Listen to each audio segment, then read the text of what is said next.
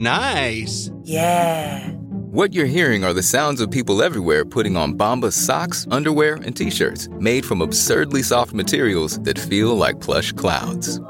Yeah, that plush. And the best part? For every item you purchase, Bombas donates another to someone facing homelessness. Bombas. Big comfort for everyone.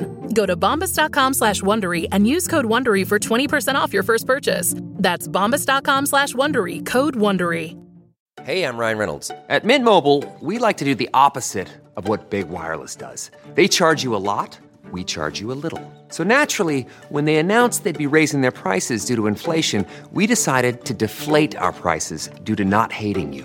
That's right. We're cutting the price of Mint Unlimited from $30 a month to just $15 a month. Give it a try at mintmobile.com/switch. $45 up front for 3 months plus taxes and fees. Promo rate for new customers for limited time. Unlimited more than 40 gigabytes per month slows. Full terms at mintmobile.com.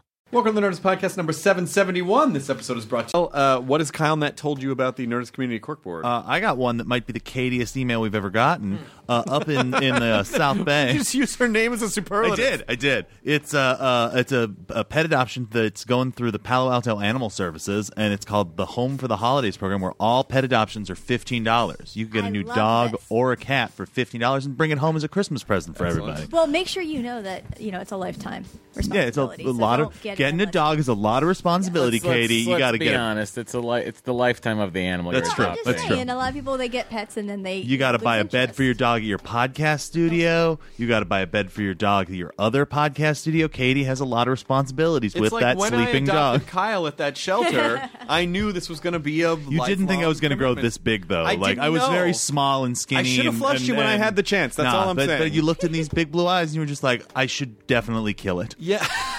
But I got distracted. Yeah, and there was some good on TV. And House Hunters isn't going to watch itself. No, it's not. And by the time House Hunters Marathon was over, I was then 6 Property Brothers, and then you were big. And then I was drinking out of the toilet, and you're like, "No, bad, Kyle." And I was like, "Yeah." So anyway, yeah. But go to sheltersfirst.org for more information about it. And if you think that you've got the good home for somebody, go get a pet. Will you say that again without me coughing? Go to sheltersfirst.org for more information on how to pick up a pet if you live in that area, and just bring home a nice little animal if you're responsible enough for the holidays. Hey, let's unedit that, because I want everyone to be aware of how Kyle hit the exact same inflection. I've done this for a long time. On both reads. All right, Matt, you can leave it. I coughed over it. I just felt bad. Don't shake me off when I'm saving you work. Yeah, that's true. I'm always disappointed when you sit out of the actual promotion stuff. Could you do the same read one more time? You go to sheltersfirst.org, and if you're responsible enough, bring a dog home for the holidays. Wow. That insincere piece of shit. He just... It's almost as if I've watched someone who's really good at reading copy for like 5 years now. I don't know who that would be. Kyla? Wow, he hit it exactly. That's how we wrote it. Oh, when they find out all these episodes are scripted from top to bottom. These are Nerdist podcasts turn out to be weird art radio plays. All written by Dave Anthony. Actually, I think we'd get a lot more respect if it turned out they were all scripted. I'd be excited to read Dave Anthony's words. Oh, yeah. We'd be the fucking next Night Vale. Oh, God. That'd be so good. What a dream. I do have to say. Sorry, I fell asleep thinking about it. Nerdist podcast... Nerdist Podcast was announced as one of the most downloaded podcasts of 2015 on Apple, so that was very cool. Well, it's hard not to be when you do 3 to 4 episodes a week for a year. Well, thanks for stripping that away. We were on their best stuff list, and so was You Made It Weird. Yes. Okay. So great job, us. So suck it, James Bonding. Great job, Chris Hardwick, host. Yeah. Next sentence. Yeah. Feels good. Feels real good. Yeah, I know. This episode is Bill Burr, who is... Who? Bill Burr. Oh, Bill Burr. Yeah, Bill Burr. One of the best comedians working today, Bill Burr. Bill Burr Baggins. Not Bill Burr Baggins. He would beat you up for saying that. He wouldn't get it. Go, what the fuck is that? Hey, that sounds vaguely nerdy. I'm going to take you on now. I love Burr, and this is his third appearance on the podcast, I believe. Third or fourth. He is promoting F is for Family on Netflix. Starting December 18th, which is his animated show. Also his podcast, Monday Morning Podcast. It's a good time. And follow at Bill Burr on Twitter. Here's Nerdist Podcast number 771 with Bill Burr.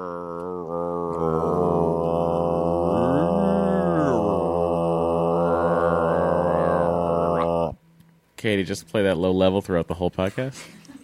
Like EVP. Now entering Nerdist.com.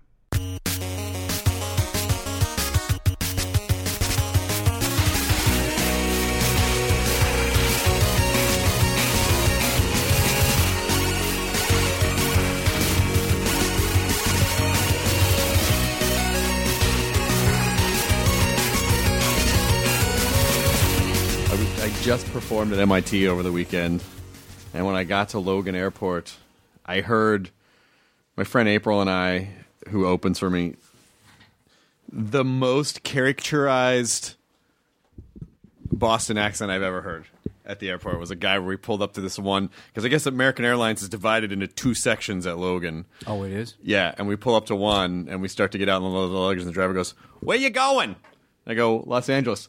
"Non-stop?" Yeah. Yeah, non-stop is over there. Like, it was the That's most... perfect. It was the most... That doesn't sound weird to me. No, but you got it good. Like, like non-stop. Non-stop. Because people always think, because of the joke, park the car, they think everything's like, non-stop. It's like, no, that's Midwest. Non-stop, dude. Do your job. Just do your job and everything works. Do your job. J-A-W-B, job. Job. It's like Saw... That's like the Red Sox is S-A-W-X, but they always go, they always like, oh, you'd be like, they'd be like, where are you from? You'd be like, Boston. They go, oh, Boston? It's like, did I say it like that? It's B-A-W. Boston. You did an epic run at the Wilbur. How many shows did you do at the Wilbur? Has the show started, by the way? Yeah, yeah, we just jumping in? Oh, yeah. Yeah, I did like 19. Jesus Christ. 19 consecutive nights? 19. We did two a night, and one night I did one because... what's her face was there on the early show, Wanda Sykes. So, yeah. It was one of those deals where I was just like, why don't we just do, I'll be there for a week because I have family. I want to see him. You know, we'll try to do one a night. And then that became two a night. And then I wasn't paying attention. Then all of a sudden it was like, dude, we're up to like 19. I was like, hey, I got to do these, man. I got to do these. Yeah, it was stupid. I'll never do it again. I know, but... Three shows in, I was like, this is the dumbest idea. Did you do the same set for 19 shows? No, I would switch it up. And I would, yeah, because I would have gone out of my mind. So, I mean, I always switch up my stuff anyways, but like that was, there was a combination of switching it up and then also self-preservation. Yeah. Where I had my opening thing that I knew that worked. And part of that joke was me pretending to hang upside down from a seat dead. And I just remember when I would do that, it was almost like a yoga pose. And I just would just, and I always just take an extra couple of breaths and be like, okay, don't think about any more shows. Give these people their money's worth. Get through this one, and then we'll call it a night. But it was still, you know, it was unbelievable that amount of people showed up and that I was able to do that many shows. But yeah, I mean, that's got to be well over 20,000 people total when you add everything up. Which is a pretty crazy, yeah, it's a pretty crazy number. It's crazy. But what was cool was they could all, you know, up close could see and everything like that. So the Wilbur's a great venue. Yeah, it's awesome. And I worked for Bill Blumenreich from way back in the day at the Comedy Connection when almost when it first opened over at Faneuil Hall, and it was still him and Paul Barkley. So I've known him for like 20 years or something, you know. And you know, he's you know, one of the great characters. I love that guy. So it was a lot of fun. It is the perfect. It's the perfect larger venue for comedy because the room is shallow, and I mean it's not. I mean spatially it's not too deep, and then there's just when it's full there's a wall of people in front of you and a shout that it's. I mean it is definitely one. It's of the like what is like 1,200 people or about 1,200 yeah and they're just on top of you. So it's a. It's fun, man, and I go back there and I have all these memories, and I, you know, at this point I left there like 20 years ago, so there's all these places that used to be and now aren't there, which is a little depressing, but I think a lot of this newer stuff that they have I do like, you know, I mean, I like, you know, this central artery that they put underground. It actually looks way better. Like going over to the North End when I was a kid was just... You know, if you were going to walk there and you had to go underneath the highway, that was always shady. And then there was, of course, you know, all the even the racism within just white people. Like I was Irish looking, so I was allowed to be on Hanover Street, and that was it. And if I, because that was like the touristy street. It's like, yeah, we'll take your money, but if you go anywhere else, then it was just like an issue. So that's kind of relaxed, which is also kind of nice. Yeah, I mean, how is the comedy scene in Boston now? Because it really was a throbbing center, like so many amazing comics came out of Boston from a period of time, and I know there's still a comedy scene there, but is it what you remember? No, it isn't. But I also don't know enough about it. I do think it's weird that there's not a comedy club. Like the place that I started, Nick's Comedy Stop, is still there, but like for most of the week, I think it's like a dance club or something like that, and they like do a show on like a Friday or a Saturday, but. There's no just like, you know, like the Comedy Works in Denver or the Punchline in San Francisco. Like Boston, of all places, should have that in Boston. I mean, but they had it with the Comedy Connection. And then once he bought the Wilbur Theater, it just kind of became something different where you had to be a theater act to go there. So there's kind of been this void. I mean, there's still Giggles Comedy Club, but that's up in Saugus outside of the city. But you would think in downtown Boston that not only should there be a room, there should be a legendary room, that perfect low ceiling. Yeah. Holding about, like a Zany's. Yeah, holding like 275, 300. But maybe the rent is so high that you need to put in like a 400 or 500 seater, and who can fill that, blah, blah, blah. I don't know. But there was a place, Motley's, that I know. I was excited for that place, and that kind of came and went. But no, isn't there like Laugh Boston or something like that? Oh, that sounds right, yeah. Yeah, like on the pier or something. Yeah. They're probably screaming, listening to this whole thing, Laugh Boston! Laugh Boston! We're there! You fucking sold us out, Burr! Yeah. So I don't know. And I also know that there's the room over, the Comedy Studio over in Cambridge. I know that exists. There was Dick Doherty's Comedy Vault forever, where I literally put together my first 5 minutes, and I would always... When I was in town, I would always pop in. What was your first 5 minutes? Do you remember? Yeah, making fun of myself and talking about working in a dental office with my dad, and just a bunch of just filler, trying to just hang on. Remember when 5 minutes felt like the longest time? Oh yeah, I gotta fill 5 to 7. Oh my god. Yeah, can you do 10? I can do like first time you did 10, you couldn't believe it, and. I remember trying to do 20 minutes one night, and I was open for this guy, Greg Carey, who now does a construction show, and I was opening for him, and he was such a great guy, and I was like, is it okay if I try to do 20? He goes, yeah, go ahead, and I just did every joke that I knew, and when he got on stage, he looked at me and went, 17, and I was like all excited. I just couldn't make that final 3 minutes. It just felt, and I was excited. I remember coming home. I was still living at home, telling my parents and stuff. I was like, I did 17 tonight. I did 17, which of course didn't mean the same to them because they weren't comedians. But yeah. Oh, is that a good thing? Yeah, it's good. Yeah. I said a good thing. My parents were ridiculously supportive. So good. Yeah, like they never questioned. They were like, yeah, that kind of makes sense. You always get in trouble screwing around. God knows you didn't have the grades. Do you have difficulty doing 10 minutes now because you're used to doing longer sets? No, I just get sad that I only get to do 10 because I still love doing stand-up and it's so much fun. Usually around 10, I feel like I'm getting warmed up and, I have a lot of fun ideas that I'm trying to work on right now. And, it's just one of those things. It's as fun to me. It gets more fun every year. It's just I still love doing it. I had so much fun. Matt Moira! There we go. No, you're actually perfectly on time. I know. Bill's a little early, and I got done with our meeting a little early. Bullshit.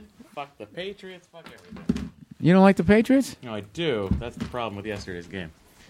Dude, come on. Are you a Patriots fan? Yeah. So what was wrong with yesterday? Did you not watch it? No, I watched it. What the fuck was that? What the fuck was that drop kick in the second quarter?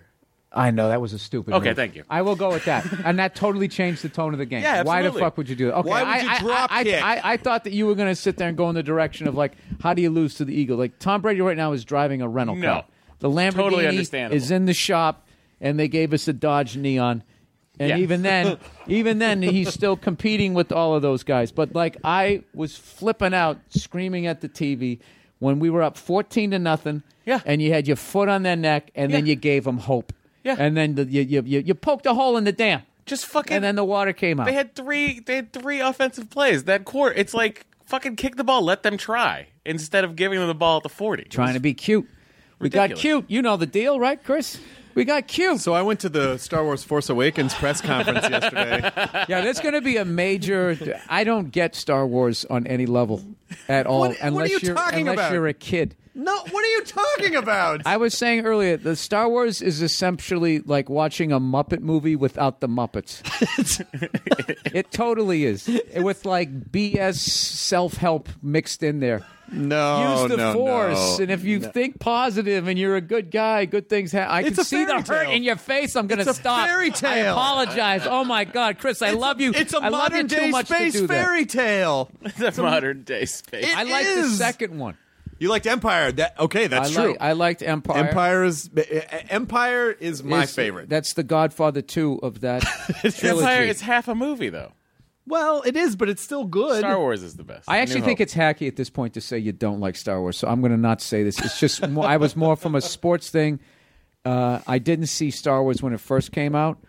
We were out of the loop, and I remember I had never heard of Star Wars, and school ended in June, and then Star Wars came out in the summer, and in June I could relate to people my age, and by September I had no idea what anyone was talking about. R2-D2, C-3PO, and Darth Vader, and I was going yeah. You know, when kids first start talking about sex and you act like you know what they're talking about? I was doing that with that movie. So the first one I saw was actually Empire, and then when Empire came out, I don't remember, they re-released Star Wars to get people caught up. Right. Sort of the first time they did stuff like that to get more people on the hook. And then I also saw the third one, the one with the Ewoks. Return of the Jedi. When that one came out. And I enjoyed that one. I like sitting in the theater, watching them go through the trees and everything. And I didn't get as annoyed by Ewoks as a lot of people did. But then at that point, I was 15. I was done. Your takeaway from Star Wars is I watch them go through the trees. Yeah, zipping along on the speeder bikes to the forest moon of Endor. Yeah, yeah. They gave you first person experience. It was fun. It was good. It was I liked it, but I don't need to revisit it in my adult. The way I can still always watch all those great Clint Eastwood movies and Charles Bronson movies that I saw growing up. Yeah. Those things are timeless. Where that thing was I was almost too old when I saw Empire. I was just too old. I was 14 when that came out. When did it come out? 82. Was it Empire was 82? No, Empire was 79, 80. No, it wasn't. Holy. It was 80. Yeah, wow. Empire was 80 and then Jedi was 82. 82, 83, 82. Star Wars was 77. So 77 and then it was 80 or 80. Oh, you might be right. 80 or 81. Oh, so maybe I was 12, 13 or something. So I just they just didn't get me.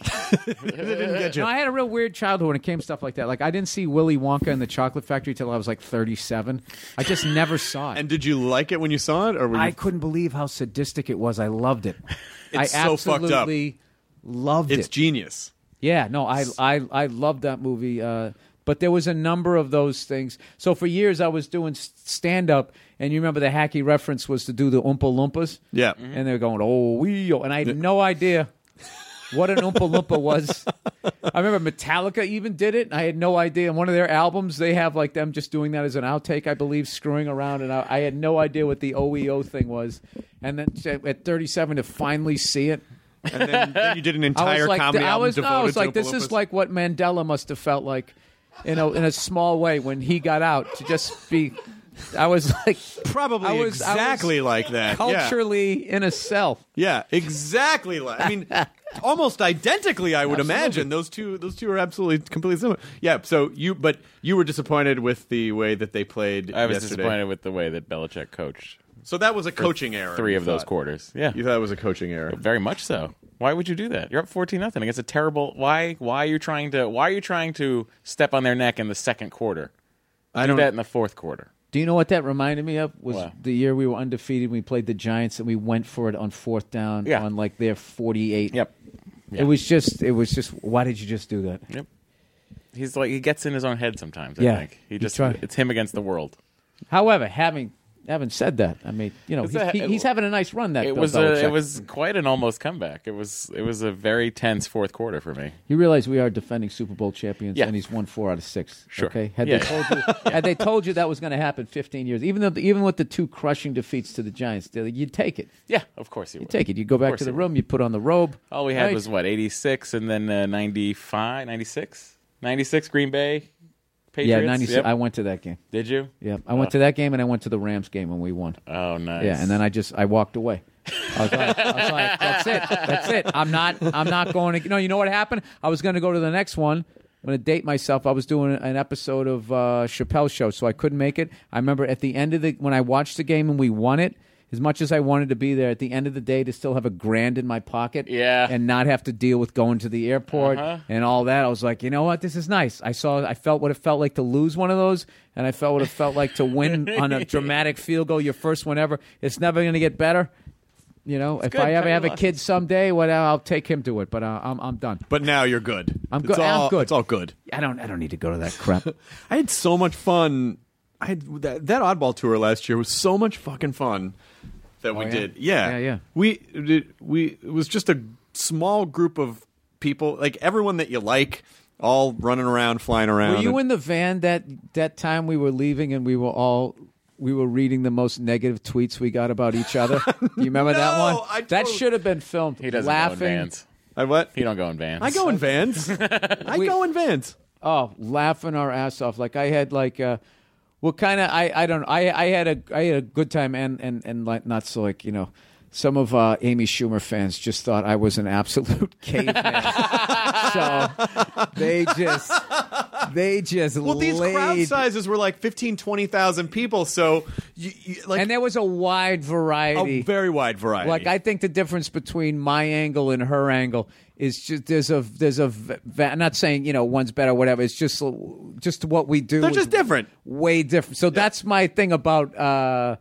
I just remember last year I was calling up my wife and I was reading this going, Jesus Christ. I go, am I that bad? I mean, this woman is like, she was literally going, and nobody is laughing. It's like, I got a partial standing ovation on that show. She's literally lying right now. Well, the thing that people love to do on social media is that when they want their point of view to sound more important, or sometimes if they lack the strength of their own conviction, they will say things. It's kind of like when you, like a shitty friend who goes, you know, we've all been talking. It's like, who's we? Oh yeah, you mean people you? Say, you mean you didn't like something, and you're going, everyone is saying no.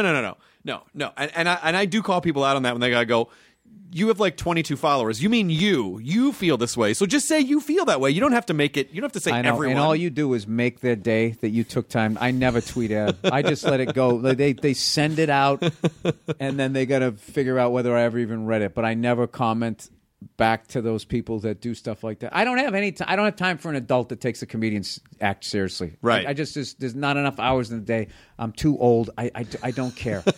You know, like you're going to sit there and let 100 subjects go by and it's fine. And then one that comes around to you, you're like, oh, he meant that. Yeah, exactly. That was a statement. Exactly. Those others were a joke. Let me listen to this. That was a joke. That was just statement. Right. Statement. Right. But it's also like, well, you laughed at the other stuff, so you didn't have problems laughing when it wasn't anything that had to do with you. Those people all can laugh at other people, but they don't. This is the thing. You know, I also hate is there'll be like 20,000 people there. One person has a bad time, and they can like get their stuff on like the news.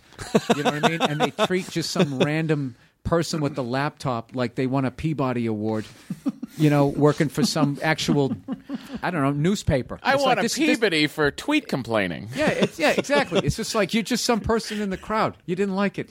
Well, grow up. Go home. Well, the media outlets need stories and they need traffic and they, you know, like there's a people are playing upon outrage now, and nothing else going on in the world. It's clickbait. There's nothing else going on. Really, not much else going on. It's clickbait. Because there are real. I'm surprised. Like, there's a lot of those places. Also, even like websites that try to act like they have this journalistic integrity, like Huffington Post. They always try to act like they're this big highbrow thing, and then you just look in their columns, and it's just like top 20 worst celebrity nose jobs and all this. It's just like, dude, how can you? You're on like both sides of the fence here. Daniel Radcliffe doesn't look like this anymore. Oh, yeah, click on that. He grew up. He shaved his head. He shaved his head. That was it. Top 10 worst owners of jet skis. It's just all these mullets, and then you're going to sit there and write about the Middle East. 14,000 way tie for the top 10 worst owners of jet skis. Dogs that look like presidents. I don't know. Yeah, and then they got some social commentary in the middle of all that. It's just like, come on. Well, yeah. I mean, I think there are definitely – you know, the world is such a crazy place at the moment, and there's a lot of misplaced outrage. But there are a lot of legitimate things to be outraged at, but comedians are not one of those things. Yeah, no, it doesn't matter. Genetically altered salmon. That's kind of on my, that's on my list a little higher than ISIS. You're upset about it? I encounter salmon way more than I'm going to run into ISIS. I'm not saying something can't happen to me, but generally speaking, if you're fucking with the food supply.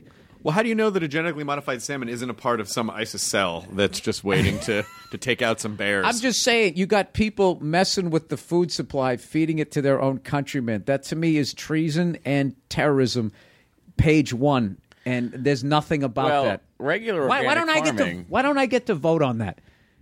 On salmon? Yeah. Like, why does that be like, the Senate today passed...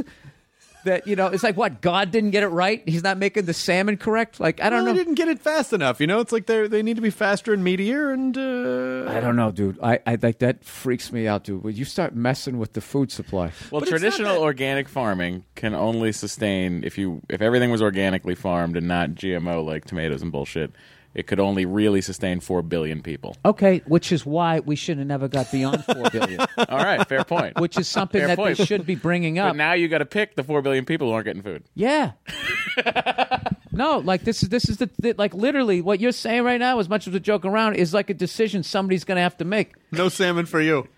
Dude, no tomato for you. What kills me is corporations control politicians, and then they don't look at overpopulation as a problem. They look at it as an opportunity. Yes. I'm telling you right now, if you want to invest in real estate, go to Detroit because it's cheap as hell, and they sit on along all that fresh water. It seems nuts right now. I'm calling it right now. In 20 years, that place is going to be a gold mine as they drive everybody back to the cities. All right. I'm preaching anarchy.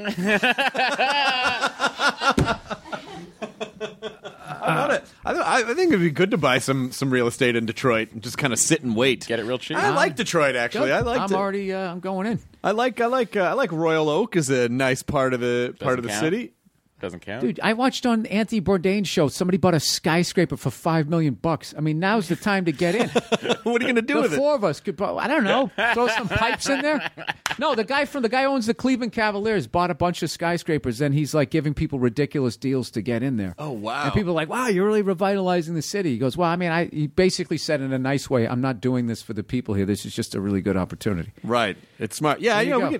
Aren't I here to promote like an animated show, not real estate in the Midwest? No. I think it's time. If you just did another or questioning Bill Belichick, if you did another 19 show run, you could buy a skyscraper in I don't know about that in Detroit. You could make a down payment. Yeah, I could. You can make a down payment. It's amazing when you think about. We're just here to promote your seminar at the Airport Marriott, where you're going to talk about your real estate opportunities.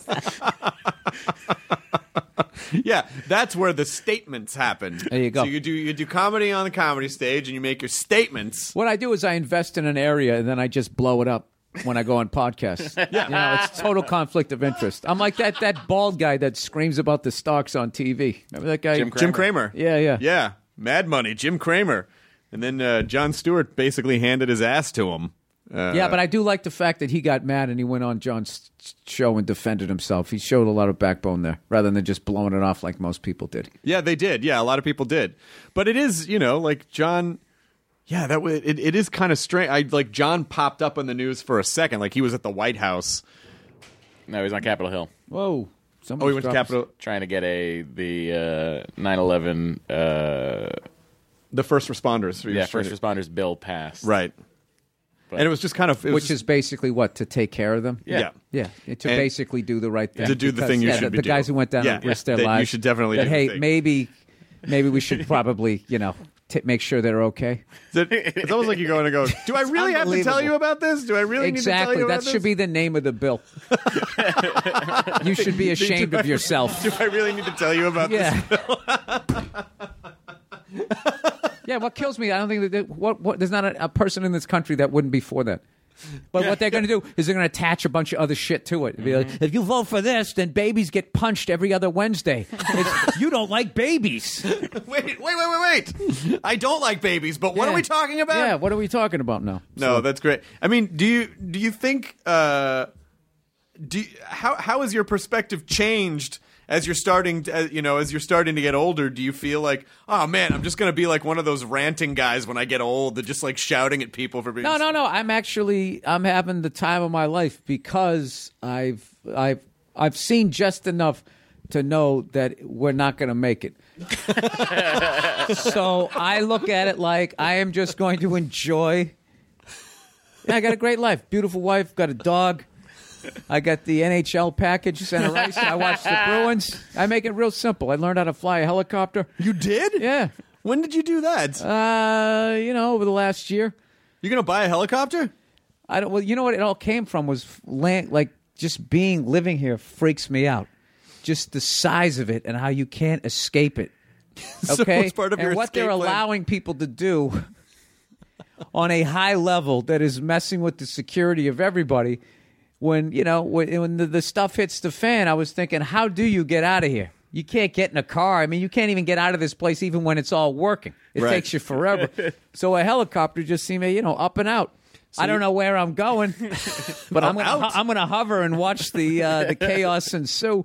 So you have a helicopter escape plan. You're gonna have a helicopter in the garage. I don't. I mean, this is a funny thing too. Is like you think that like when the zombie apocalypse comes, when the zombies come, like my buddy Joe Bartnick was asking, so can you just run out the thing, start it up, and go? It's like, no, dude, it's a whole process. I mean, it takes like. You got to warm the belts up and all that. You can't just turn the thing on and go full power and then take off. You know, you're gonna run into a lot of problems. So you got to go through all your checklists. You're gonna have to have a bunch of people shooting zombies for a good, if you do it right, you're gonna do a good half-hour pre-flight, and then to warm it up, you got all of that stuff. You should just constantly be in pre-flight mode. That's the real. Yeah, you gotta have somebody just constantly. Warm anything it up. On the news, like it's like some bath salts thing. Like I don't know, you got to go warm up the helicopter. Just warm it up, just have it going. I will tell you, no, it was just something that I've always wanted to do, and I finally just had the time and the money to do it, and I just figured, well, it's now or never. Let me give it a shot. And every time I kept thinking, this is crazy. What am I doing? What am I doing? I would hit a new level of accomplishment in it and an enjoyment. And like I did horrible in school, and I really felt like I knew I could fly the thing.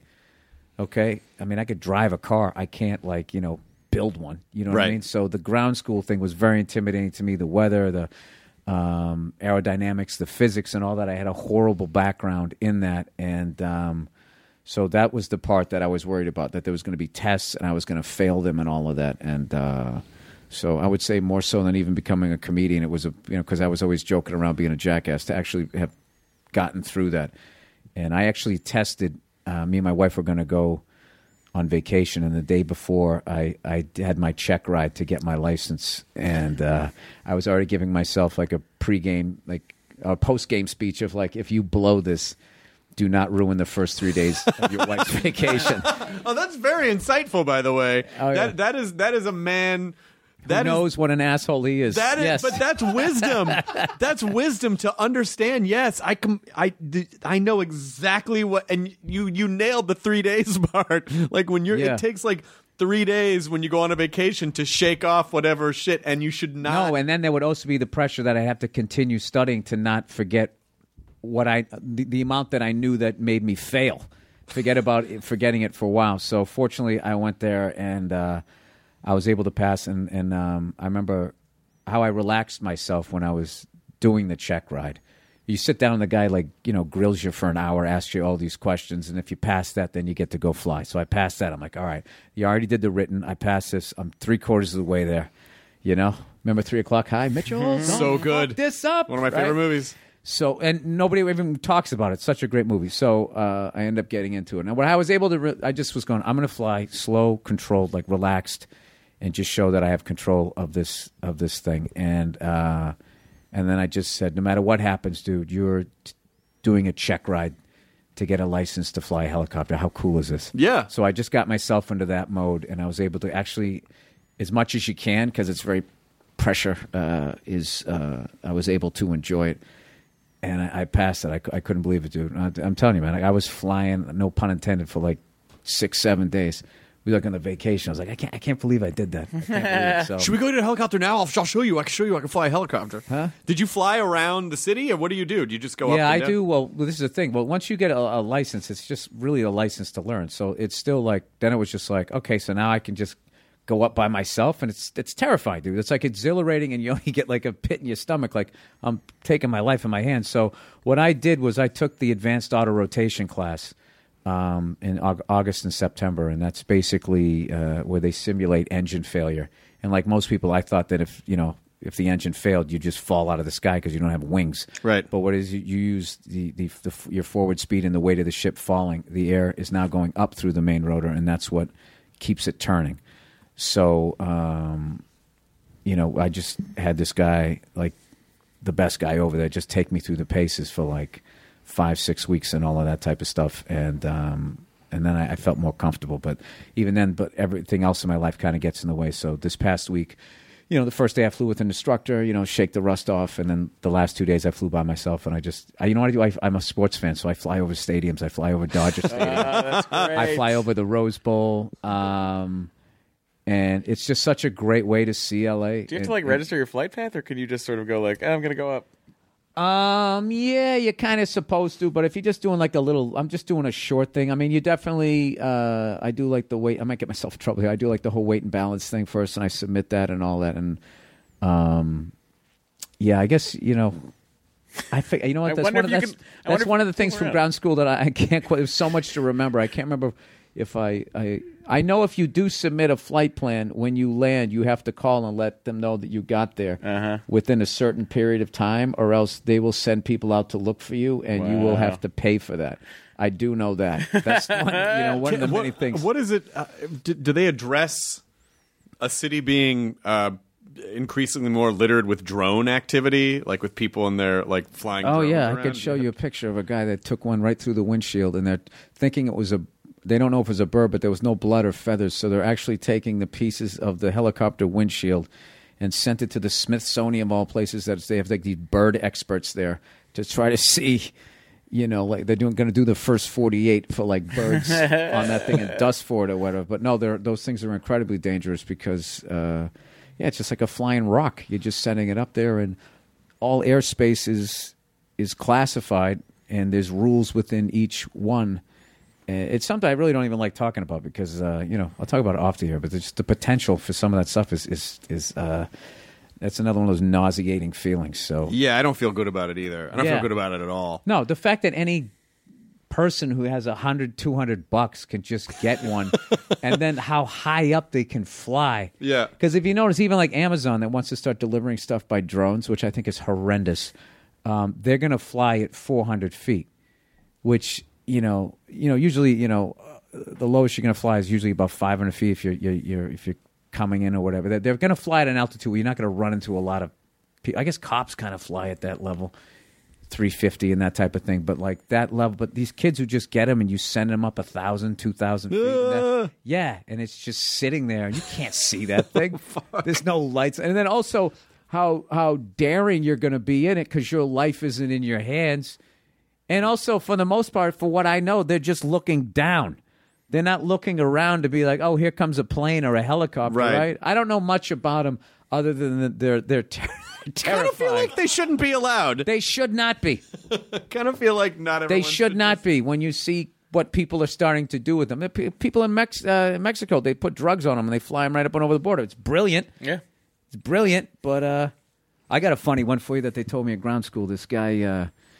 So basically, when the president's in town, right, you can't get within 30 miles of the guy, okay? And if you do, you're going to get written up and all this type of horrible stuff is going to happen. But I forget what the number is. You get within a certain – once you go in and they're calling you, and once you're not reacting, once you get to a certain vicinity of the president, literally two, Goose and Maverick go up and they intercept you. So some jerk-off, didn't do his pre-flight or whatever and didn't find out where the temporary no-fly zones were or whatever. So he's flying up from the south, San Diego area, and he's just flying and he's flying. And he goes in within the 30-mile radius or whatever. And they're contacting him, and he's not saying anything. And he's like flying basically almost right at where the president is. Shit. And they sent up a couple of jets. They intercepted him. However, you force somebody to land. They had him land at wherever Santa Monica or something like that. And they went up to his plane, and the guy gets out, and he had a plane full of drugs.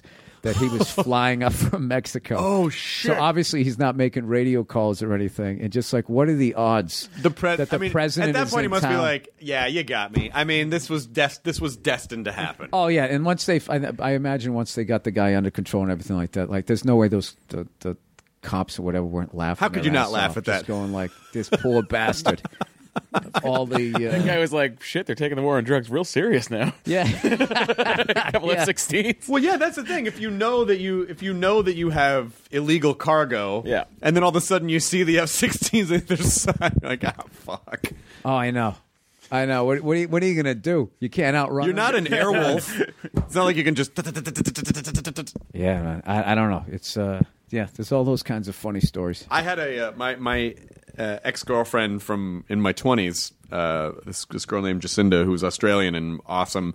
She just wanted to get her pilot's license, so she fucking got her pilot's license and had to, you know, like one day just fly by herself over to Catalina. It was, you know, yeah. She was like a 24-year-old, my girlfriend at the time, just, happened to have her pilot's license, could fly.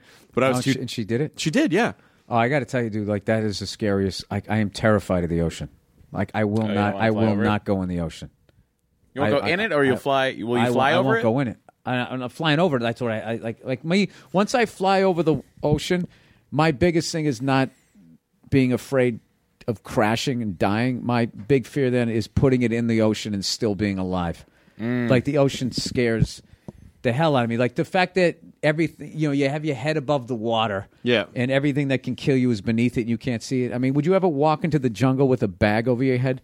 That's basically what you're doing when you go into the ocean. You're just like a little a flake of fish food. Exactly. That's all you are. And dude, you can't, when you fly over the ocean, you cannot believe what you see out there. You can't believe what you see. You just, I mean, I don't know anything about it. I just look and I go, what is that? Yeah. And then you look up like 100, 400 yards away. There's some guy sitting on a surfboard. It's just like, there's something over here, if it wanted to, could swallow you whole and use your board as a toothpick. Yeah, everything is, the ocean is. And it's like fished out now. That's why I think there's more shark attacks. It's like the options are getting like lower and lower and lower. Now it's just becoming any port in a storm. You know what I mean? Yeah. Mm. It's like eating at Arby's, right? Yeah. You're going to do it, right? All right. Nothing, it's three roast beefs for $8. Fine. Yeah, there's more sharks in the world. Are you taking shorthand throughout all of this? Is that what you're doing? That's amazing. He does. Kyle takes show notes. I love it. Yeah. Yeah, it is. The ocean used to scare the shit out of me, and I remember specifically about having nightmares like being trapped on a bridge that where both sides were removed, and I was just in the middle of a bridge over the ocean and terrified because I couldn't. One of the scariest movies I ever saw was Open Water, and oh yes, and a lot of people didn't like it because they didn't get to see like the Jaws type stuff. It was just like that thought of being out there, and they had scuba gear and wetsuits and all of that. Where I guess I you know what, I swear to God, I would like to think that I'd have the brains to do this. Like if that boat took off, I would immediately take off the scuba gear and just pray for hypothermia. Oh, just I don't want to sit there and wait till something takes a bite out of me to see if I'm edible, and then come back around again. That movie was so amazing because they did such an amazing job of making you feel like, well, we'll probably be okay, and then just the slow realization of we're not going to be okay. No one's coming back. We're probably going to die. And we've drifted. Yeah, and we've drifted, and it's just. Why did you even watch that if you had a phobia of the ocean? I don't remember. I just I don't know why. Like when I think about it, it just reinforced why I don't mess with. The only place I've ever been tempted recently was I did a gig in Australia, and their beaches are so beautiful there. Fortunately, it was too cold, and they have all kinds of sharks and stuff like. Like Australia is no joke. I mean, it's just like they had like the top 10 poisonous snakes. In the everything world. Everything like there murders you. Everything in Australia is completely. They're deadly. Like the SEC, but with like snakes. You know what I mean? No, that sounds. The SEC's they just have dominated college football gotcha. For years. Like I thought using the SEC as like the Securities Exchange Commission. No. What are you doing, Bill? Did I say it right? It's the SEC. Yes. Yeah. I thought you said SE. I think I did. All right, cool. Isn't it Southeastern Conference? Oh, but I'm thinking of the Securities. But isn't it the SCC? I don't know, dude. I'm a moron, and you guys are into the nerd stuff. But wait, you know sports. He knows all the. Oh, all right. You're wow, right. We did it together. Matt knows all about the sports. I'm surprised that they haven't had some sort of lawsuit or anything. Like when the WWF? Like we were the first. Yeah, that kills me. The World Wildlife Federation. I hate the WWE. It's the WWF, Worldwide Federation of Wrestling. It's ridiculous. And then like they had to like, there was a whole period of time where they had to like, you'd watch like a footage of WrestleMania 3 and they had to blur out wherever it said WWF. Like it was insane. Why? No, who initially? The World Wildlife Federation sued the World Wrestling Federation for having the nerve to have a WWF name of a... also. And the World Wildlife Federation won the lawsuit, which then forced the WWF to change their name to WWE and then completely disavow any knowledge of them ever being called the WWF. I would have killed to have been there when Vince McMahon hung up the phone after losing that one just to watch. That was probably his greatest. You know, he probably said, "You know, guys, we gave it a good try, and no harm, no foul." Oh, that would kill me. No, he's not like that because I remember seeing him on Real Sports. You ever see that when he snatched at that guy's paper? No. When the guy was trying to talk about the lifelong effects of these wrestlers, it was a period when just like a bunch of wrestlers were dying. Or at least they were shining a light on how many were dying in there. You know, it was almost like the NFL with like after players played, like the health issues that they have, and this guy just wouldn't lay off of it. And then finally, I can't do it justice. You almost got to look it up. Like Vince almost turns into like a bully in a schoolyard, just going, oh, yes. Oh, and he, like just doing like that, like, oh, you sad for them, and he just snatched at his paper, just like, dude, like that guy is like, you can just see the rage. Oh my God, it's like, dude, this guy has a body in his backyard, man. Yeah. It was like that level. Like this guy could kill somebody with his bare hands too. Not the pussy way, using a gun or something. You know? This guy, like tear someone in half like a phone book. No, yeah, oh yeah. That's one guy I would never want to be on the bad side of. Just from watching that, I'm like, Jesus. You combine that temper with millions of dollars, and you got yourself a combustible situation. And no one to tell you no. Oh, yeah. No. You never like to hear that word. Except for the World Wildlife Federation. Or fund. Fun. Oh, yeah. World Wildlife Fund. Imagine going through the gates of his mansion when they close behind you. You're like, ew. I'm in a different country here. Yeah. I thought this was Connecticut, but... Yeah, I hope he's in a good mood. Got his own set of rules. Yeah. When people come to your shows, where are they... What is drawing your crowds the most? Is it the Netflix specials? Is it the podcast? Is it... I would say the stand-up. I mean, stand-up is going to draw stand-up fans. I find that, and I've just noticed that through, like... watching comics who were sort of known and then become TV stars, mm-hmm. People just see them as a TV star. You know what I mean? And then they almost have to be like, no, wait. I did stand-up before I did this and blah, blah, and they have to almost reestablish it. So I think for most comedians, I shouldn't speak for other people, but I think generally speaking, if you go out and you put out specials that connect with people, that will sell stand-up specials more so than like, you know... whatever, you're in the new Star Wars movie, okay? If you love Star Wars, why? So amazing. Why do I want to see you do stand up? I want to see you in the next Star Wars. That is true. Even people, that is true, and I think most people don't realize it. But even if you're an actor on a sitcom and you're a comedian, it doesn't necessarily unless you know you're like Ray Romano. Oh, he was a stand up before, but I mean like a known stand up before. But yeah, you're right. It doesn't. Just a comedy is a sitcom. Have to be known at a certain level to and you have to keep while you're doing the show, keep going out on the road to maintain them because you know they will move on to somebody else. But hey, getting back to the Star Wars thing, you don't have enough pull just to play a stormtrooper. Wouldn't you just want to do that? Yeah, of course I would. Yeah, of course I would. But I didn't have enough pull to do that. But it's also difficult for me to do anything, although for that I would have made an exception. But, you know, At Midnight's 40 weeks a year, and we get non-consecutive weeks off, and so I can't. You can't go into your bosses over there and say, guys, I'm going to play a stormtrooper. If that happened, I would have, but that was not an offer that was on the table to play a stormtrooper. But I would have done it. If you ever do a show about a show, that's a great episode for you. You can't if you do your Larry Sanders like, show about a show. Right. One episode, you get an opportunity to play a stormtrooper, and the network's not going to give you the week off. And I have to, I have to concoct as many harebrained schemes as possible to get out that week. And one of the guests is actually a famous actress that you have a crush on. So you have to see. You go, see, I'm adding layers. This is what writers do. They add layers. This is great. Well, first of all, I'm very happy to do my own Larry Sanders show, which is something that's definitely going to happen. Would you want to do a sitcom, by the way? Wait, and then in the end, you don't get to do Star Wars. You choose to honor your contract to host it, and then you find out the actress that you're in love with is banging the guy that originally played Chewbacca. Peter Mayhew. And that's how it ends. That's Peter Mayhew. Can his hip withstand that? Yeah. There you go. And then you're the everyman, you know, because you didn't get the girl. No, but then I would be. But then, but you know, chasing the carrot. But that wouldn't bother me. Though. You lost. That wouldn't bother me in the end. I'd be like, oh, I get it. You know, I get why. It would have to be.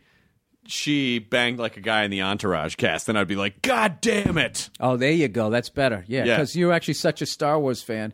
You'd be like, what was it like? Did you enjoy it? I knew he'd be good. Was he an animal?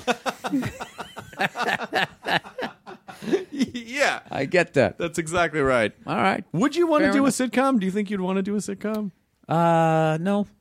That's not something. I like doing what I'm doing. I like doing stand-up. I doing this animated show. F is for Family. Or a cartoon, as I have. I can't get into this. It's a cartoon. And I just, yeah. I like having... Look, if it was... obviously, if it was at a Seinfeld level of funny, or Ray Romano was hilarious. I guess I can never say no. I mean, that is a great schedule. That's sort of the perfect gig for any actor, because like the shooting schedule is so awesome, and then you're always like 2 weeks on, 1 week off, or three on, one off, and then during that off week as a comic, you can go out and just go fly to Vegas and do a show, make some money. Yeah, you get to be like, he's got a twinkle in his eye. I'm the guy from the show, and then you fly back. Oh, it's beautiful. You can take your own helicopter now, back and forth. But weirdly, I don't think that would be as satisfying to you, because it wouldn't. It would take you off the road for sure. Yeah, it would. And I have most of my goals are involved stand up, being a stand up, and trying to get better at it, and always working on, you know, like you'd work on weaknesses in your game if you played sports. You got to do that as a comedian. And some of the things that I finally learned how to do after 23 years have been making like ideas I have for jokes so much more fun. You know, just learning how to act stuff out a little bit more, and maybe take it to a weird place or a dark place or a silly place. Just kind of having that option. It's made it like, you know, and then every night, you know, it comes out a little bit different. It's just awesome, you know, and it happens in real time. Yeah. Go do an hour. You know, it takes an hour. See ya. It's awesome. Then I get to sit down and go have a beer. I mean, it's just, it's the greatest job, in entertainment, as far as I'm concerned, that you could possibly have, and if you do it the right way, you could do it forever. You could do it as long as you. And if you're smart with your money, you invest in Detroit, like I keep trying to tell you guys. No, seriously, like you can have a great life. And I just look at acting, all of that stuff. I look at it as gravy. I always say I act when they let me. Because, you know, you got to audition. You were great on Breaking Bad, by the way, dude. Anybody would have been great on that show. The writing was so amazing. And the way they shot it, the music, and then those actors that were the regulars that you're going to get to go in with. Like, dude, I was such like, you want to talk about, like, that was my getting to play a stormtrooper was getting to do Breaking Bad, where I was one of the people that, like, I watched the pilot the night it aired. There was something about the billboard when I saw it, when he was, you know, that iconic photo now. He had the green shirt with one shirt tail tucked into his tighty-whities in front of the Winnebago. And I wasn't familiar with the term Breaking Bad. And I just finished watching The Wire, binge watched that, and I needed a new show. And I was like, you know, let's give that a chance. And we just watched it, and immediately I was just like, yeah, let's watch it the next week. But, you know, by 2-3 episodes, I was calling my agent. I think that's how I got in, because I was part of the first wave of people going, dude, if you're watching the show, you got to get me in. And I was William Morris Endeavor at the time, and Philip Grenz, a great guy, got me to read some sides. We're like, all right, well, let's see if he can act. And I think I read some of Badger's stuff that they had already shot. And this was like by like the second season. Like I think I read something. They put me on tape. They're like, all right, you can act. We'll see if something comes along, yada, yada, yada. And then by the fourth season, right as it was starting to blow up because it got on Netflix. A lot of people don't know, from what I've heard, after the third season, like AMC was on the fence going like, it's costing a lot of money, it's not getting the ratings, I know it's a critical darling. And then when they got it on Netflix and everyone could binge watch it, it went through the roof. Exploded, yeah. It saved it. So I got on right before I think that was happening. And yeah, it was unreal. Like, dude, like every time I went there, like I always did nerdy shit. Like I remember I had a scene, like a real quick scene with Lavelle Crawford and Bob Odenkirk in Saul's office. I remember. And I remember just going like, oh my God, I'm going to get to sit in this office and the safe's over there and the Constitution. And it was also cool, the top of the scene, because the top of the scene was just like, was literally two or three lines. And then Mr. White comes in, which is also awesome. Like, oh my God, I'm going to stand next to Mr. White. But what was cool was in that little moment, those were all three stand-up comics holding down the best drama on TV at the time. Yeah, like Vince loves... For granted, 8 seconds, but it was still cool as hell. No, but I think it's so great to put good comedy people in drama. I just think there's something about people who have a comedy gene. It just adds a layer of depth and complexity to a character, and I that guy is like beyond a genius. Like I owe my whole acting career to that guy, because until then I was just the goofy redheaded buddy, like, you know what I mean. And, well, he won't. You know what's funny about Vince is he won't really take credit for anything, and you go, hey, that was really cool in that one shot where you open the microwave door and you could see the reflection. It was like, yeah, that was a total accident. We never meant to do that, but that's a good Vince. Yeah, it was. But do you know, here's something you'll like this with your science background. They actually used to. The amount of stuff that they worked out on that show, they told me how, like, you know, people are always going to tweet and, oh, I mean, actually, that wouldn't have happened that way, but blah, blah, blah. They made it ironclad. And, yeah, they did. Like, even when we laid on the money, they figured out how much money Mr. White would have had, the basic denominations, and how big that would have been. Oh, when Lavelle, when you guys lay on the vault? Yep. Yeah. Also, when the train robbery, they figured out how long it would take. All the whole thing of like whatever those the liquid that they needed, and then they refilled it back up with water, I believe. Like how much, you know, I don't know how much water you would need, because I would be like, well, you know, it's 100 gallons, so 100 each, right? And it's like, well, no, these things with the heat against that surface, what that would expand to, and then with the water coming in, and they figured it all out. So if anybody tried to mess with them, they'd be like, no, actually you could, and here's why. That was right. Oh, and my just shut God, down. That was right when that's when Jesse Plemons' character really start, because the kid shows up on the bike, and God. Are you watching him on Fargo? No, I haven't. I'm not caught up on Fargo. He's amazing though. He really is. And is like, he's going to be one of the greats of all time. Like that. He's like that level of a guy, but, okay. I've almost forgot, getting back to the nerdy stuff that I did on, Breaking Bad. So after we did that scene, you know, I got to stand there and watch Mr. White and Better Call Saul, you know, doing a scene.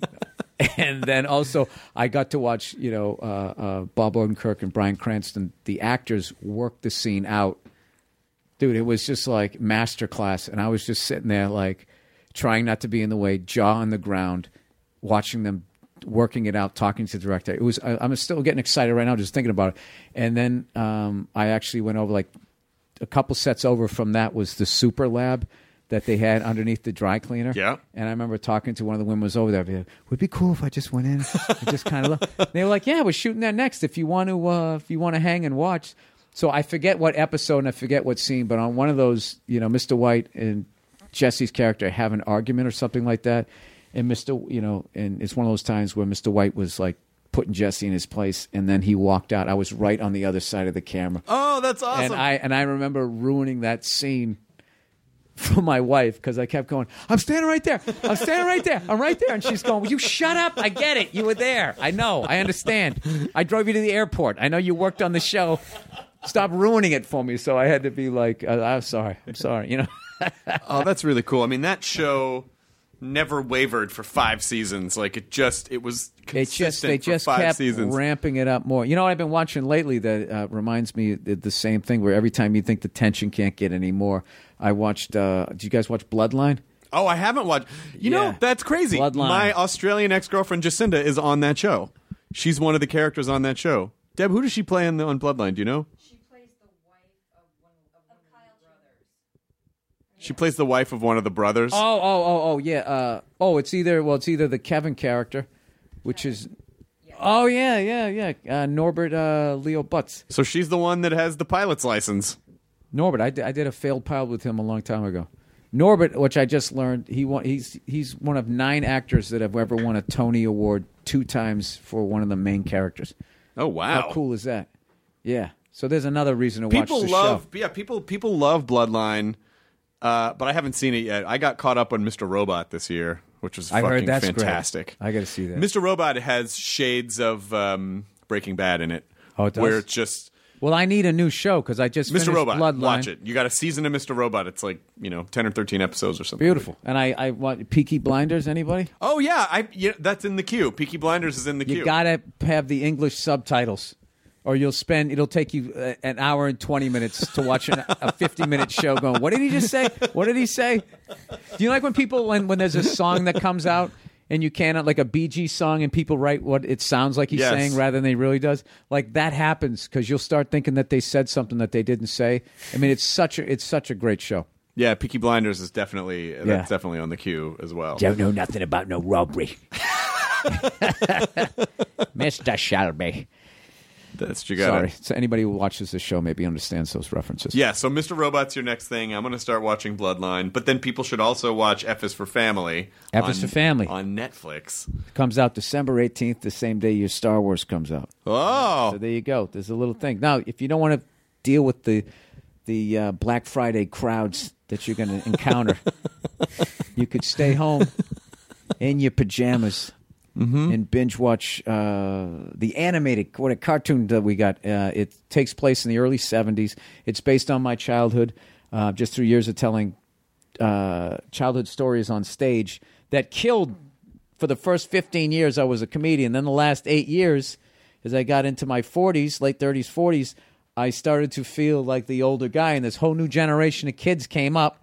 They wore helmets when they rode bicycles. They had play dates and everything. So the laugh started to become more self-conscious and a couple of, oh, like that. Right. Even though they could still relate to it. So I was getting a little frustrated with that. And so I kind of stopped telling the stories. And then I was just walking my dog one day going, what if I just animated those stories? Rather than telling them, what if I... And I was just going to do little 5-minute vignettes on my website. That was the game plan. But, of course, I'm a comedian, and I just procrastinated, and I never did it.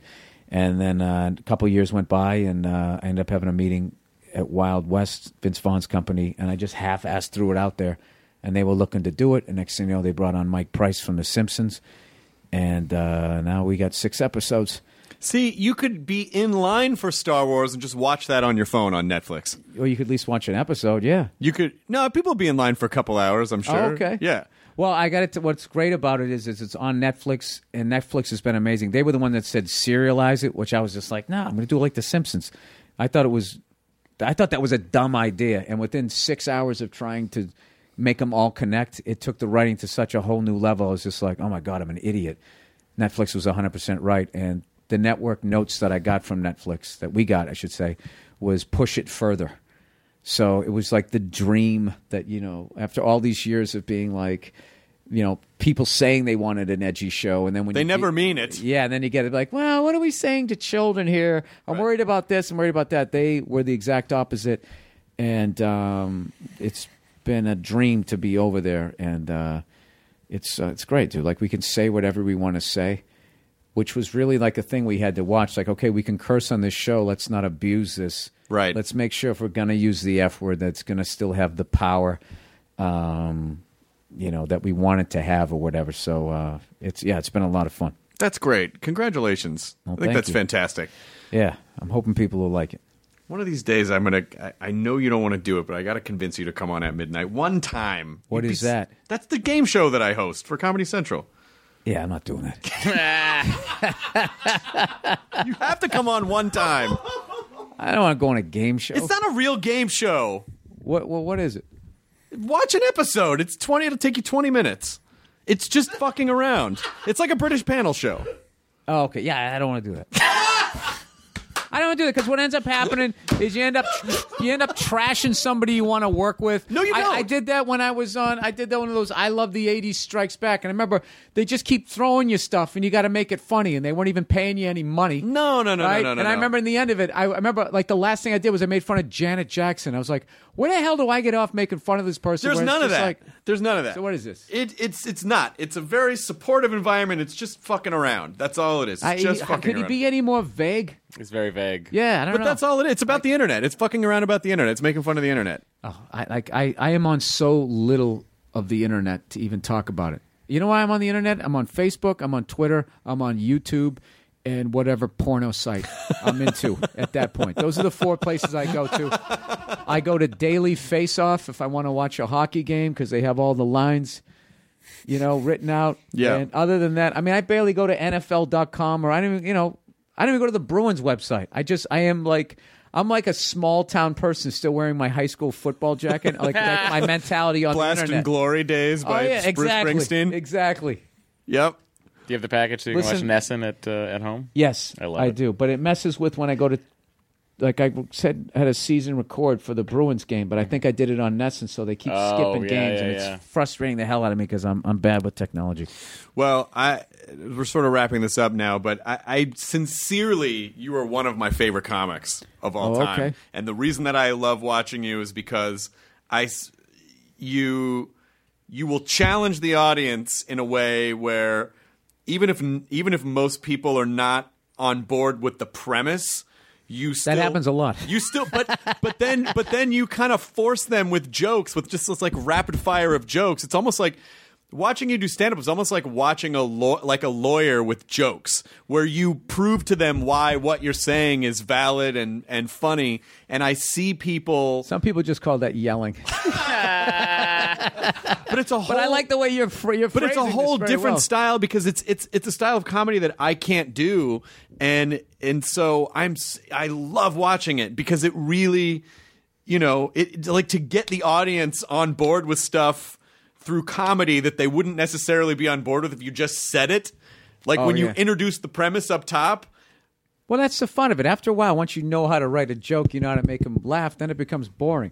So then it becomes, how deep a hole can I dig? Or also, it was also a way, like back in the day when I would do hell rooms, it was a way to shut people up. If they were talking, if you just float it out there, and then they start, where's this going? Or like, he just said that? And then you bring it around to like, what the thing that you probably should have started with. Well, you just go in reverse. Because watching so many comics try to relate to the audience just to try to – it's sort of the difference between someone coming out and going, hey, you can like me. Please like me. Please like me. And did that. I did that for 8 years, sweating profusely and then what going changed? Too fast. What changed? I got comfortable. I just kept working on getting more and more comfortable and then also, if you get a following, it becomes easier. Like they already like you when you come out there, and they're going to go along with it, and it actually becomes something that you can stretch out more. But I think it's a dangerous thing once you get a following to only do your shows. Oh yeah, like you should. Like that's why I still go down to the Comedy Store, and all the guys who I think who stay relevant never stop doing the clubs. Chris Rock, Joe Rogan, Dom Irera, dude, look at Rich Voss. Rich Voss is as relevant now as he was, when he started back in like the 80s, because that guy has always done like the comedy clubs, never like just was like, okay, this is a Rich Voss show. I'm only doing when he headlines, or Dom Irera is the same thing. And it's just like those are the guys like I don't know if those guys realize it, but like the level of like positivity that I get out of that, Watching a guy like Colin Quinn, who's like won awards for being on Broadway, and coming back to New York and seeing him working on stuff at the Comedy Cellar and still putting himself into a position of like, this could go off the rails and I could bomb, and just still doing that. It's why, it's the like those are the guys that I want to be like, rather than seeing guys even at my age. I mean, I'm 47 years old, so I've been around long enough to see a guy my age stop writing and be on stage and be that, what's up? We remember Clinton and Monica Lewinsky? I mean, what's going on with that? And just becoming this completely irrelevant. I mean, I've actually experienced, like, one time I did a college gig and I talked myself into a corner and I needed a reference to a just a pop star floozy kind of thing, and I threw out Britney Spears, and it just tanked. And I had to be like, wait a minute. Britney Spears is now a divorced 32-year-old mom of two. Like, to me, she was still like 23, and I just hadn't like... All your references are in this cryogenic freeze. Did you clock that live and say, hang on a second? Yeah, no, I should have said that. I wish I did, but what I you know, even like music, I've fallen like, not hopelessly behind. My wife still, you know, she listened to Drake or something contemporary, but to me, like... you know, Foo Fighters and Queens of the Stone Age are still young whippersnappers to me. And I'm just like, no, these guys are like legends now. Yeah. So I got to try to figure out, you know, like, so I try to know like the Bruno Mars and the people that are, you know, I at least to have something, even if but I'm still going to do it from I'm an old fuck and I should know about these people. Right. But I can at least, I know who they are. So I don't do that again because that was embarrassing. I mean, was really embarrassing. Britney Spears, just crickets. And I was like, yeah, she's probably as old as your parents. I'm old enough to be her dad. All right. We've learned that in the first 7 minutes. Let me get a drink of water here to get rid of the dry mouth now. So, yeah. But anyways, the main reason why I came here is because this is the most proud of anything that I've done other than any of my stand-up specials, anything that I've ever been able to get on TV. I think the show is absolutely hilarious. And kids, adults, everybody's going to be able to watch it and relate. That's awesome. Even my parents, because I made sure that the parents are an amalgam of everybody. So, you know, I switched up everything, you know, so they can watch it. Great. Well, congratulations. It's good to see you. You are welcome to come back anytime you want. Oh, I would come anytime you'd have me. You could. You can just come hang out. Just don't guilt me into the game show thing. I mean, I'm not going to guilt you. It will. No, listen. I saw the hurt on your face. It's making me feel bad. At the end of the day, as much as I yell, I'm a softy. Then I'll end up going on there and I get gonged or whatever the hell happens on the show. There's no gonging on the show. So I got to spin the wheel. And let me tell you. When we were developing, you could win a new car. That'd be great. If you only won something on the show, you don't win anything. Is it like Card Sharks? It's like Card Sharks. All of it. It's a giant board. And is it higher than a two? Yes, of course it's higher than a two. You know, when I created the show, because I had seen other shows in the past do this thing where everyone came on like sniping each other, and I always felt like that was counterproductive to comedy because I feel like everyone needs to be comfortable. So I wanted the environment to be as supportive as possible and not just a fucking roast. And why would you have me on? Because you're funny.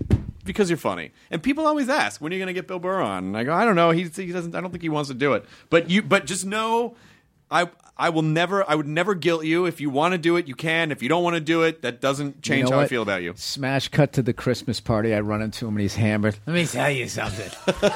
Oh, yeah. Because I know it's not that it's a game show. It's me. That's me, right? I know it's me. Oh, boy, the bigger issue is that I just gave up 12 years of sobriety just to get drunk at a Christmas party. Sober. You know, Bill, I got drunk so I could have the courage to tell you that you're making a huge goddamn mistake. It was worth it. No, your dick's out of your pants. What? Give me another 2 years. I will bury you in this business. You'll be doing shows in the valley. I will find out where you're flying from and put drones in the sky. Exactly. Well, listen, thank you guys for having me. Thank you for helping me promote the show. I hope your listeners watch it. If you remember around that time, if you could give me another shout-out, because we are going up against the Ewoks and all of them, so give us a fighting chance here. Yeah, Katie, make a note, so around the 18th, we'll mention it again in one of the intros. All right. Cool. Enjoy your burrito, everyone. Now leaving Nerdist.com. Enjoy your burrito. Look around. You can find cars like these on AutoTrader. New cars, used cars, electric cars, maybe even flying cars. Okay, no flying cars, but as soon as they get invented, they'll be on AutoTrader. Just you wait. AutoTrader.